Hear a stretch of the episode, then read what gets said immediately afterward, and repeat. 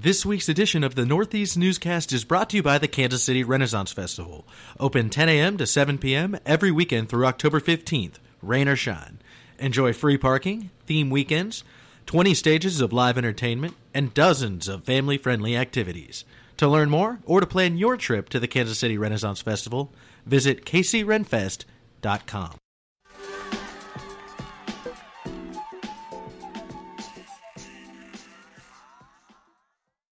Thank you for tuning in to another edition of the Northeast Newscast. I'm your host, Paul Thompson, and I'll be joined this week by Kent Dykes, the president of the Northeast Kansas City Historical Society. We'll begin with a preview of the sixth annual Fall Homes Tour, set for Saturday, October 14th from 10 a.m. to 3 p.m. in the Pendleton Heights neighborhood. Dykes goes into detail about some of the homes that will be featured on this year's tour, including the famed Tiffany Castle, which hasn't been featured on any such tour since 1990, more than a quarter of a century.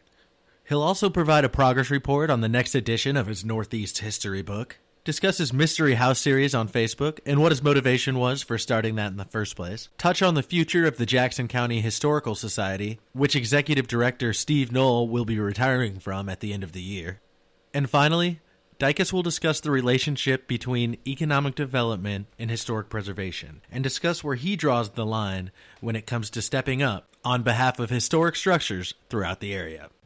Here's my conversation with Northeast Kansas City Historical Society President Kent Dykes. All right. Paul Thompson here with Kent Dykes, Northeast Kansas City Historical Society President, actually in his beautiful home right now. So thank you so much for inviting me in here for this interview. You're welcome, Paul. Thanks for coming. No problem at all. Well, I think on it's October 14th, right? Saturday from looks like we got 10 a.m. to 3 p.m. We'll have the sixth incarnation of the Fall Homes Tour, sponsored by uh, Northeast Kansas City Historical Society. And I think we should probably start by talking about that and letting people know a little bit about what to expect. Uh, one little tidbit that I got ahead of our conversation today, because I did do a little bit of research, uh, was that, that that Tiffany Castle is going to be a part of the Homes Tour, which uh, is notable, I think, because at as as you said before we started here, it hasn't been featured on a homes tour for a quarter of a century since uh, the the early 1990s. Can you maybe talk about that and, and and how you got them in the fold for this time? You bet. Good question. Um, yeah, the Tiffany Castle will be on our tour this year. Mm-hmm. Just a little bit of history, and I'll catch up a little bit talking about this tour. This is the sixth year we've done a tour in October. It's obviously the fall of every year, and we move our tours around to different neighborhoods within the Northeast area. Mm-hmm. We've covered actually all six neighborhoods at one point or another. So this year just happens to be in Pendleton Heights. Mm-hmm. So when we, you know, we like to think we're getting bigger and stronger every year with our tours. We mm. increase the number of people that come from outside the area as well from it, as well as from inside the northeast right. area. It's, a, it's kind of a regional draw. It is. It really is. And actually, we have people who now drive across the states and several states to come here, North Carolina and Michigan, you know, obviously the uh, Midwestern area as well. But it's really um, quite a draw. We have people wanting to know before they do the draw, the drive rather, you know what what houses are on the tour, what's mm. it about, you know what's going on that weekend right. in the city. So it's we have a, it's a destination for a lot of folks as the years go by, and they get a lot of confidence that the tour we have is going to be a nice event. And I saw that you guys have done some teasers on Facebook and things like that to kind of show people or give everybody a, a little bit of a glimpse of what to expect. But yeah, good point. Um, we there are some Facebook postings. We um, we've advertised. Obviously, we have a, um, an ad going in the Northeast News either this week or next, mm-hmm. and um, we have a billboard going um, over I-29, I-35, so cool. that's uh, promoting our houses as well that are on the tour. So every year we try to tweak it a little bit to where we think we can get you know more people to know about it and, and come, and so you know we kind of shift it around and tr- kind of put our money where we think we're going to get the get the draw for the the attendance. Right, and obviously one of those draws uh, I have to imagine would be that that Tiffany Castle, uh, especially since no no member of the public really, unless you're you know we're looking to buy it or something has had a chance to go in there for 25 years or so. Yeah, that's a great point. The um, you're right. It was on tour in 1990, mm-hmm. and that mm-hmm. was the last time that that the house has been on tour. Um, some of the others on the tour this year have been on um, tour before. Some have, others have not. The Tiffany Castle, though, it just sold last year to a gentleman and his girlfriend who live in Overland Park. Mm-hmm. And so to have someone come into the city, they fell in love with the house they knew exactly you know what they wanted to buy. They weren't going to be talked out of it. um, yeah, so they did it, and they you know they're learning. They've closed. Uh, I think it was a year ago this month, in fact, that they closed on the house, and they're learning as we all do with these old houses. You you know you think you're going to dump X amount of money into it to bring it back, and it ends up being three times that. Right. But they they love the house. They both of those folks are great additions to the Northeast area. They believe in the area. They go to activities in the area. Um, they're they're really urban folks. That even though they happen to live outside the city at the moment, but they will um, move to the castle within the next few months. Oh, really? Yeah. Now, uh, how did you get to meet them, and and how did that conversation go? It sounds like maybe they were eager to be involved. You know, that, great. They, they um, a little over a year ago, maybe a year and a half, John Bordeaux, who is the the uh, gentleman who bought the castle, came by here. I'm not sure how he'd seen my name, if it had been some Facebook posting or and you know looking in the area, but he had seen the house and was interested in it. And so I know he wanted to kind of get to know the area and what some of the neighbors were like. So somehow or another, he stumbled on us, and Mhm. he did come by the house and we had a very uh, amicable conversation. You know, he really wanted to. He is a lawyer, so he has some very poignant questions on Mm. the good of the neighborhood, the bad. You know, what's changed, which way is it going. Mhm. So he asked some really relevant questions before he decided to invest in the castle. Wow. And it sounds like they're really proud of, of the work they're doing there. It, for for somebody who's maybe not been around the area as long as, as others, what can they expect when they when they walk into that castle and get a chance to see what's inside of it now? You know, until they bought it, till John and Cindy bought it, I had never been in it either, Mhm. and um, it had been owned by a, a lady who had owned it for many, many years and didn't open it up to the public. So when it sold and John did open it up, I had no idea what to expect. I, I think I went on that homes tour back in 1990, but I didn't remember anything about the inside. Mhm. But it's absolutely beautiful. The woodwork is all still original and it's just gleaming. It's not since they haven't moved in yet. It's not furnished. You know Mhm. there aren't there isn't a whole lot of furniture and a whole lot of decorating yet, but they have done a ton of work on uh, polishing it up, cleaning it, painting the walls, bringing it back to life, and making it really just a. It, it's just every bit as gorgeous as it was when it was built in the early 1900s. Now, what's the address of that one again? I know they. I think it's six homes that are going to be on the tour. Is that right? That's right, and the castle's 100 Garfield Avenue. Okay. Now, in addition to that, I, I think I wrote down a couple. It looks like uh, the rest of them. There's one at 1836 Pendleton, 308 Garfield, 400 Garfield, 1713 Pendleton, 1836 Pendleton, 1841 Pendleton, and I think one of those is SVN, right?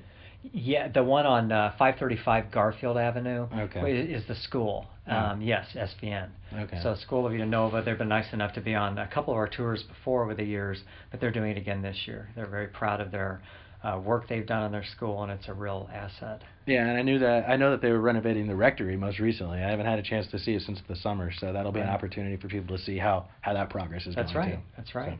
So, um, well, I know it's probably hard for you to say, especially since you're working with all of these, but outside of the castle, which we've already jumped into, is there any one that you think will be of particular interest to people who are going on this tour?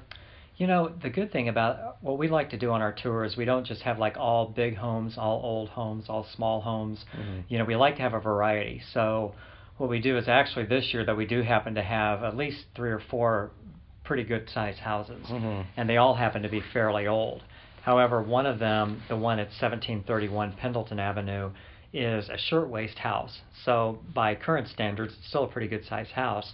It's not the largest on our tour, but it's in the process of being um, gutted and completely rehabbed. Hmm. And it's funny how you know our guests like to see not just finished homes and you know all decorated and all that, and they're wonderful to see, but they also like to see what goes into them. Right. Because if you don't do it right when you're restoring it, you're going to end up having to do it later, or you're going to pay the price for it. So- Right. You you got to go in there with the eyes wide open. I think on, on these uh, rehabs. And I, I remember I went on the uh, Pendleton Heights homes tour last year, and the first one I went into was one that had recently been purchased that just was pretty much a gut rehab job. So I think that's one of the ones. If if if you're interested in moving into one of these old homes. uh, You go in there and, and you actually see, okay, you're going to have to roll up the sleeves a little bit on this stuff, but there's, uh, it's also really easy to see the potential in these houses. right. So I think Good that's point. pretty cool too. Yeah. Well, uh, what's the oldest house on the tour? I think the oldest is this house that you're in, 308 Garfield Avenue and 1836 Pendleton Avenue. Mhm. They were both built in 1887, 1888 era. Um, it's interesting about the two houses that are on the tour. Also, they um, this house has 23 stained glass panels, still Mhm. original, still in the house. Mhm. I, and, and the Palazola house on Pendleton Avenue probably has about the same. It's interesting to see just in the stained glass windows how similar some of them are. None of them are identical, but some might have a certain pattern that we see woven into the um, other house and vice versa. So we suspect that our architects were the same, but we're, we're not sure. Huh. But they're the two oldest, 18, late 1880s. Interesting. So, what if somebody maybe wants to participate in a future tour? What do they need to do to get a hold of you to to get involved? Uh, is there a process by which they need to apply? How does that work? It's funny you ask that too, because over the years, you know, it seemed like at the beginning, you know, we were knocking on doors and begging people to participate, and Mhm. you know, and it, it and usually they do it, and sometimes they're kind of reluctant, but they go along with it. But now it seems like every year, and they've already had a couple of different folks say, if you do it in Indian Mound next year, or if you do it in Scarritt next year, I want to be a part of it. Right. So people are now speaking up more because, as you mentioned earlier, um, they are proud of the work they've done in their homes. They're proud of the history, um, and they want to show it off a little bit to people that'll appreciate it. So it sounds like uh, the interest is just picking up as It the is. crowds get bigger every year. Right, it is. Yeah, it, it, it does. And uh, it's nice too because, as I mentioned earlier, we like to move it around to different neighborhoods within the Northeast area. Mm. So to me, and they don't all have to be huge. They don't all have to be spanking clean or totally updated. You know, that's that's where you go and you appreciate some of the work that's either going into it or the potential that it has. Okay, cool. And so just to make sure I get this right, this is going to happen on Saturday, October 14th from 10 a.m. to 3 p.m. And I believe I saw that it's $15 if you pay in advance, $18 if you show up on the day of. Yes, that's exactly right. And generally, the tour will start at Scuola, Vita Okay. Nova, down the street. or- and so um, that's where, like, we'll have a food truck, and that's where our sales tent will be. And then it'll be beautiful weather, I'm guaranteed. So we'll we'll go. Uh, you know, you can just walk up the street and down. You know, the castle will be the opposite end, of course. Right. And then Pendleton Avenue kind of splits off Garfield Avenue, and as you mentioned, there are like three houses on that street. So. Cool. And if for those who maybe do want to participate in the future, I know you mentioned before that, that you've opened up your home several times before. What kind of advice would you give to somebody who is considering opening up their house to the public? Anything that was a hiccup or something you tripped over maybe uh, when you did it the first time? Yeah, I think a lot of folks, you know, they're reluctant to be on a homes tour because they think, oh, my house isn't fancy or doesn't have any history or I have too much work to do. Right. But it really, and as we constantly are telling some of the folks as they gear up to the um, for the tour, that really isn't all that important. Um, you know, we want it to look as nice as it can. However, we all realize they have to at some point go through a stage or two where they're being gutted or demolished inside or, or redone to where it's you want to keep as much original detail as you can, but it has to be by 21st century standards. You want to have HVAC, you want to have good plumbing. Right. You know, there there comes a time you're you're not really into the old bathrooms or kitchens if they're already gone. You know, you don't really want something that's 25 years old because it's not it's already not original. Right. So you do want those to be as current as possible and up to you know 21st century standards. Where do the people go to get tickets ahead of time? Good question. Um, you can get them a couple of different ways. Some folks um, mail in checks to our PO box, which is on our website, Okay. nakchs.com, um, or they can go onto our website again and um, go through Eventbrite, purchase their tickets with a credit card or debit card. Mm-hmm. What we'll do in all cases, if they prepay, we'll get their um, payment, of course, and we'll put the booklets aside for them, which the booklets are the passes to get at Scuola. Excellent. Cool. Well, um, the other thing I wanted to ask you about was this latest edition of your, your Northeast history book, highlighting the homes of the area. This next one that you're working on is going to feature homes throughout the Northeast, if I'm not mistaken, right? That's right. Um, we came out, I think it was in 2014, with the more recent book, and that uh, included properties across all six Northeast neighborhoods. And so the second book that we have will do the same, and um, it'll also feature properties again across the six areas. The way we generated the funding and the interest is um, anyone who wanted to include a property in the Northeast area um, in the book they could, Mhm. and I think it costs like fifty or sixty dollars to have your home included, and we'll include history and pictures of the home, um, and then you'll get a copy of the book once it comes out. So that was kind of a little seed money to help us get prepared to go to the publisher. Right. Um, and then of course we'll have a few extra copies that we'll sell after they come out, and we'll hopefully break a, break even. So as far as the uh, the highlighting the homes go, do you rely on them to provide, or the homeowner to provide the history, or do you go in and dig through records? How do you figure that stuff out? Yeah, the um, whatever the homeowners can share with us, if Mhm. they know anything, we'd love to take that information um, and kind of use that as a place to start. We, meaning the Historical Society, subscribe to several online um, historic websites, newspapers, Mhm. uh, magazines, whatever, and just it's helpful because then if the homeowners do know a little bit of information, we have a place to start. And if, can, if they know who lived there in 1987, we can kind of back up over the years and figure out when they got there and kind of work our way back to when the house was built.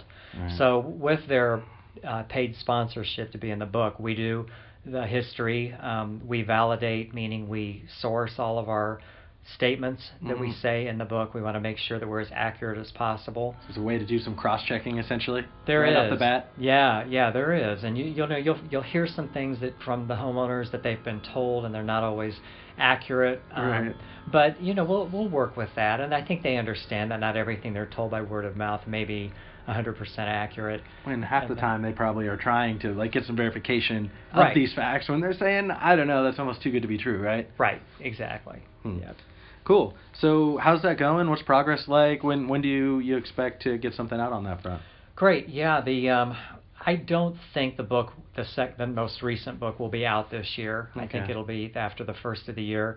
We have we had a certain number that we wanted to include in the book, and it's 151 chapters. That's how many we had in the last one. Mhm. So once we hit that number, we closed it. So anybody who wanted to be included beyond that, we just couldn't accommodate. But we um, so we drew the line at 151 different properties, and so um, we have pretty much finished our research, which was taking place over the last couple of years by Mhm. our volunteers on our board. And so um, we're gonna we've actually started the layout of the book with the software that does the publishing for us. Mhm. Um, so, but we just we're not really quite ready. The weekend after the homes tour, we're going to be taking the photographs of the exteriors of the properties. Um, so we'll have those included in the write-ups as well. And I would say it'll probably be February when it comes out. Okay, cool. How do you decide where within those 151 pages a, an individual property goes? Is it, what kind of process is that? Yeah, it, it's it's kind of what it, the way we did it is we took like the six neighborhoods and you know we alphabetized them. So like um, the first one I think is uh, Independence Plaza and Sheffield happens to be the last. Mhm. So those are the six sections all the way through the book. Hmm. Then within say Indian Mound, um, it'll be alphabetic by street. And so, and then the numbered streets come last, smallest to largest. So Mhm. that's kind of how we laid it out. It doesn't really work like as a walking tour because you know when you're walking, sometimes you have to make decisions on which way to go. Sure. So it you you can though pick it up or take it with you and walk several blocks. Eventually though you're going to end up um, having to reroute your course. Or jump back in the car. yeah, exactly. Get to Cool. the next street. Well, what kind of feedback have you gotten from, especially people here in the neighborhood who have had a chance to look at it and, and learn something new about a home down the block or something that maybe somebody they knew owned and they never even realized the historical context? Yeah, um, it's interesting to hear from people who I, I don't even know, and they've long since maybe moved away or don't live in the neighborhood anymore, but who have acquired a copy of the book. Either they bought one or it was a gift to them, and they'll be in touch and they'll just say, "Oh my gosh, I know these properties. I grew up there," and they'll tell us where they live, and they just share a wealth of information, and it just brings those eras back to life. For example, a lady that bought our current book um, about a month ago, she came by and she's actually now going to be a docent for us on the homes tour coming up next month. But her house was on Garfield Avenue between where you are right now and Scuola, and it's been demolished. But she was able to share a lot of information on what it was like back when she lived there in the 60s. Hmm. So it's really, really neat to hear what people had to say um, who, who see the book and you know they recognize the photographs and the places or know the families that are mentioned. And um, to us, it's it's really important. It, it didn't matter if it was a bungalow or if it was a mansion or you know it didn't it didn't really matter. And it also sadly a lot of the properties are now gone. Right. They've been replaced or torn down. So in any event, we um, do like to uh, make it a variety, so Oh. something people enjoy. Well, that actually seems like it would be a good transition because you mentioned the fact that some of these homes are no longer in existence. And one of the things that I've seen you do a lot on Facebook, which I think is pretty cool and, and has gotten strong feedback, was this sort of mystery house series that you put together. Uh, now, for those who don't know about it, can you explain what that is and where it came from? Right. The um, on our Facebook page, well, I'll post from time to time, which prompts me that I probably need to do another one now. It's been a little while, but I'll I'll find a, a, a, vintage photo or an old photo of a house that mm-hmm. either stands or stood in the Northeast area, right. and I'll just post it and I'll say where am I or where was I, and so people who are reading the Facebook posting, if they feel like it, they can ring in and say, oh, wasn't this on Gladstone Boulevard or was this over on St. John Avenue? Mm-hmm. Or so they kind of sometimes people get it right away. Hmm. And so other times though it takes a little bit of uh, tweaking and you know it looks kind of like the house behind the museum but right. it's not and so it's kind of fun to see that conversation to hear what people had to say. Turns into more of a 20 question situation where you have to uh, spur them a little bit in the right direction. Exactly, right. I give little hints sometimes if they're kind of difficult to get. Where do you find those photos and kind of what drove you to start that series? Some of the photos come from um, on the uh, well, and there might be a number of places you can get them, but in the Missouri Valley Room, they're the old um, 1940 photos, mm-hmm. um, and they're also available online through uh, Missouri Digital Heritage. And so um, you can find, if they're in there, the 1940 photographs of these old homes. Mm-hmm. Uh, some are missing. Some of the photographs, for example, the picture of this house from 1940 is missing. Hmm. Maybe they're, you know, you know, they were you know glued onto old folders, right. and over the years the glue would you know crackle and the pictures would fall out. So pictures some got misplaced. Hmm. But that's a great resource. And then there's also um, a number of old books that were published um, around the 1880s, 90s, 2000s of new properties that were being built then. Mm-hmm. So um, since the Northeast area was really growing around the turn of the century, a lot of those homes are featured in some of those books and magazines. So right. that's where we'll get some of those vintage photos. Huh. Cool. Well, I, I figured people would want to know a little bit about that, and uh, hey, if if we can kick you in the direction of throwing some more out there, I'm sure they'd appreciate that as well. You bet. uh, speaking of historic preservation, I wanted to touch base with you just about some of the trends in Kansas City. Uh, I guess on it'll I guess this Saturday. So uh, hopefully, if you're listening to it now, so Saturday, September 30th, Northeast High School is going to be doing a dedication for their new field. Part of that includes the the field that they built over on the middle school at the site of the former Thatcher Elementary, and that was an issue that was sort of contentious in the neighborhood. I know that a lot of people were fighting to save Thatcher. At the time, you wrote a letter of support on that one, and there's been some other incidents instances around Kansas City where you know, historic preservation has popped up and has become an issue for neighborhoods as they kind of try to fight development or just try to work hand in hand with development to make sure that historic elements are kept in mind when they're doing these things. And I just wanted to ask you from from your vantage point, when do you decide or how do you decide when to step in on something like that and what's just your impression of this kind of give and take between historic preservation and development? Yeah, um, I know it's a lot to answer. In yeah, no, but those are gr- great questions, and I think people who live in this area or care about this area, those are good questions that we all should face from time to time. I think that um, from a histor- from an individual perspective, you know, because everyone is busy with time or a limited amount of time, you need do have to kind of pick and choose mm-hmm. what battles you're going to fight. So, um, from a personal perspective, if I see or hear of an endangered property um, in the Northeast area that um, I think number one could or should be saved, I'll speak up about it. The Historical Society, we've had a lot of folks that try to say, well, why don't you all get involved? Why don't you speak up or have a rally or whatever to preserve the property? From that perspective, our Historical Society is about research and bringing about history. Less and about activism. It's less about activism. Mm-hmm. Um, we may individuals mm-hmm. choose to stand up, and we do. Right. And we may send letters from time to time or make donations. You know, of course we did for Thatcher because we believe that that property should have been kept. On the other hand, I know what you're saying because. For example, the Northeast High School, um, you know, is a very strong association, and mm-hmm. they've been very supportive of our group and vice versa. Mm-hmm. I certainly believe in their uh, purpose mm-hmm. and what they accomplish, and um, you know, wish them all the luck in the world. I suspect even the Northeast High School Association may have at one time wanted to save Thatcher as well. Right. So, um, you know, there comes a point: is it too far gone? Is it not? I, I don't know what that answer is. It's going to be, you know, different for every property. Right. But um, you know, it's it's sad to see them go because if we chip away at it and we're just replaced by all new structures, then um, you know, we do lose our heritage. Right, and it, you know, it's this historic Northeast. That you know that's one of the calling cards and defining elements of this whole neighborhood. Great point. And if you just replace it all with a Starbucks at every corner, no hate on Starbucks, but right. you know, you when, when at what point do you lose that historic quality which makes you who you are? That's right. And and every everything is a different case. For instance, I think another one that just recently got taken down. Actually, this was by KCPS as well. Was the Manchester School, right? I mean that that one that they had over there over on Truman. That one's kind of a different case because it was, you know, there's a lot of fires there. It kind of had a lot of damage on the inside. But if you look at it from afar, you say, wow, that's a really beautiful structure. So. You know, I, I agree with you, and I think I'm I'm one of these people that probably to a fault, I believe, if the facade is still there, I, I understand how you can't always bring it back as a school right. or these churches that are closing because the congregations have dwindled.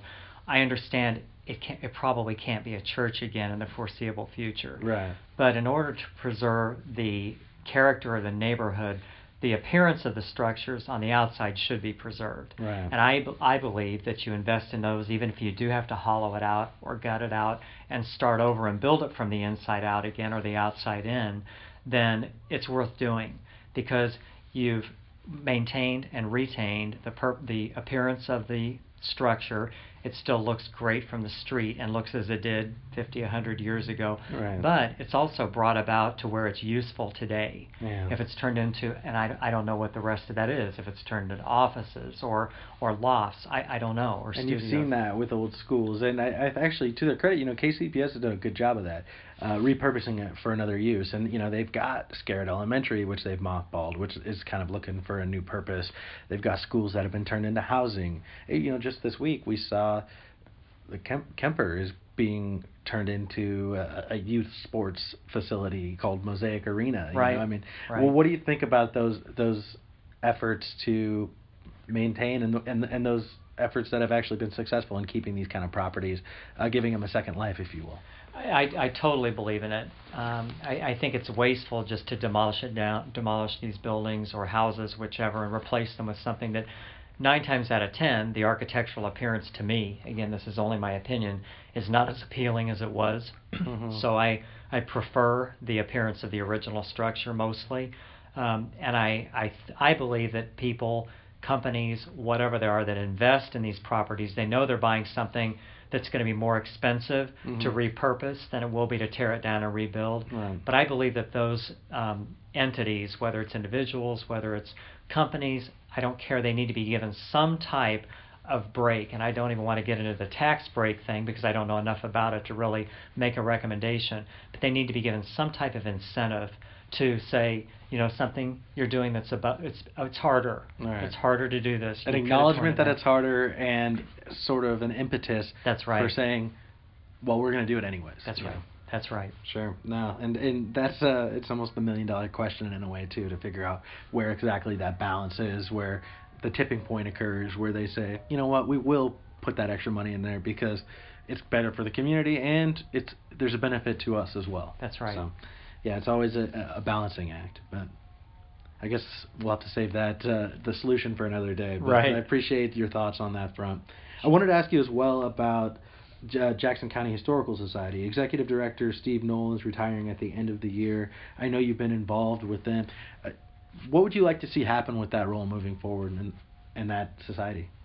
Yeah, the Jackson County Historical Society. I, I joined that board maybe uh, seven or eight, ten years ago, maybe, um, and I'm still on that board. And um, you're right, Steve Noll is the executive director, and he is an amazing uh, man and leader for the organization. And it's probably because of his tutelage and his support um, and knowledge that I joined that group, or that they took, they had me um, join as a board member, and also that I had the confidence and a little bit of the feeling that I could succeed if we formed the Northeast Kansas City Historical Society. So, belonging to both and being uh, board members of both, um, Steve Noll um, has been a very, very successful um, leader for that organization. Um, a couple of things that the uh, Kansas, the uh, Jackson County Historical Society does is they have um, annual um, events. They'll put on plays where they'll reenact whether it's the Jesse James stage or robbery or um, Mhm. what they'll they'll pick true stories in Kansas City or Jackson County history and reenact them. And the Reenact, public, uh, reenactions of um, historical events. Exactly. It might be a trial, it might be a murder trial, but it took place in, in Jackson County somewhere. Cool. So it's usually in the summertime, but the people on the board are actors in Mhm. the um, in the in the play, and uh, lawyers who are trying to get CLE, their continuing legal education credits, Mhm. can go to these and they get credits for them as well. So, but the Jackson County Historical Society has been around for many many years. I think since the 50s or 60s and they're very strong. They have a couple of full-time employees, including Steve Noll, Mhm. um, who really believe in the history and preservation of Jackson County. Now they're based in Independence. That's Mhm. where um, the Jackson County Historical Society is. They own, um, they occupy a portion of the old uh, courthouse on the square, and they also own the old 1857, I think it is, jail that's Mhm. on the square also, and that's where they house their archives and all of their. They'll do tours of both the courthouse and the jail. Um, but it's a very strong organization. It's got a lot of very professional people on that board, and as I said, I I'm will always be grateful to those folks because they they first of all they believe in the history and, of the area and they figure out a way to perpetuate it and to instill that in other people and to let them know that even if they didn't feel like they had an interest in it, they Mhm. make it interesting. Cool. Now, you do you have thoughts on maybe direction moving forward for that? Yeah, I know Steve's retiring at the end of this year, Mhm. and so um, I don't know who the new executive director will be, and I haven't heard of, of folks that are applying, but I'm sure there will be interest in it. Um, ideally, if I could see it, I'd love to see the Jackson County Historical Society continue to expand and welcome in other areas that maybe aren't as well known of Jackson County. Sure. You know, um, they there are events that take place in Kansas City that the Jackson County Historical Society acknowledges. You know, um, Raytown, Lee Summit. Uh, there are also parts of Jackson County Yeah. that maybe aren't uh, quite as known about their history, but I think the Jackson County Historical Society could help them develop. It could be kind of a partnership Sure. with helping us appreciate that historic area um, that's right here in the county as well. Uh, that's a good point. Well, it, and I know that you are a history buff first and foremost on, on this stuff that especially in Northeast and, and things that are happening around here and things that have happened here. But I wanted to ask you before we wrap up, what would you like to see happen moving forward into the future? What would you like to see Northeast become? Yeah, you know, it's when you live here, you kind of go back and forth. I think a lot of us do anyway, by saying, "Oh, I want to see it restored. I want to see it new. I want to see new people move in." And then the other side of you says, "Gosh, I really don't want it to change. I Mhm. like it the way it is. That's why I live here. Mhm. I just want it to. I don't want it to be any different." So I think there's a fine line in between because it isn't always realistic not to want things to move along and to Mhm. change and develop. So, but by that same token, you don't have to give up your dignity or your preservation or your architecture in order to accommodate new blood, new development um, with that. I, I believe I would like to see the Northeast area, all six neighborhoods, take a stronger stand, and when development does come in, say, here's the property you have to deal with, Mhm. and repurpose it or make it what it is you want to do. You know, run your business from it, make it your home, whatever. However, the structure stays. Right. The structure stays. Sure. So that's first. So otherwise, as you know, you were mentioning earlier, Paul, if if the structure goes away and the structures go away, we're just a new part of town that happens to be close to downtown. right. So, Which. I know is always a factor when people are talking about where to move, but uh, you want to have a little bit something extra to entice people, uh, and part of that has to do with maintaining that historic quality. And so it sounds like you are a proponent then of historic overlays, things like that, to kind of help keep that intact. Yeah, um, I am. I, I, I have been a big supporter of historic districts and overlays in the past, and as long as they're about preservation, I totally believe in them. I think in the last six months, year, it's become a little bit, um, maybe it's a little ambivalent, or uh, that the focus isn't as strong on preservation as I would like to see it. Mhm. Um, and I think it should be in order to maintain and sustain these neighborhoods. Um, but um, I also know that it takes a lot of money and it takes a lot of determination and time and effort to take a stand and to sometimes you know stand up against development if it's not really in the best interest of the area. So, Wow. yeah. Well, I'm sure that certainly leaves our listeners with something to think about moving forward. But I appreciate you inviting me over and uh, being a part of our podcast. Right. Thanks Thank very you, much. Thank you, Paul. Hope to see All you on. October 14th. And there you have it. That is a wrap on the latest edition of the Northeast Newscast. Thank you to Kent Dykes of the Northeast Kansas City Historical Society for joining us this week. Once again, I know Kent mentioned it at the end of the discussion, but I'd be remiss if I didn't point out that the sixth annual Fall Homes Tour will be held on Saturday, October 14th from 10 a.m. to 3 p.m. in the Pendleton Heights neighborhood. For more information or to get tickets, go to www.nekchs.com. Thank you for listening and have a great week.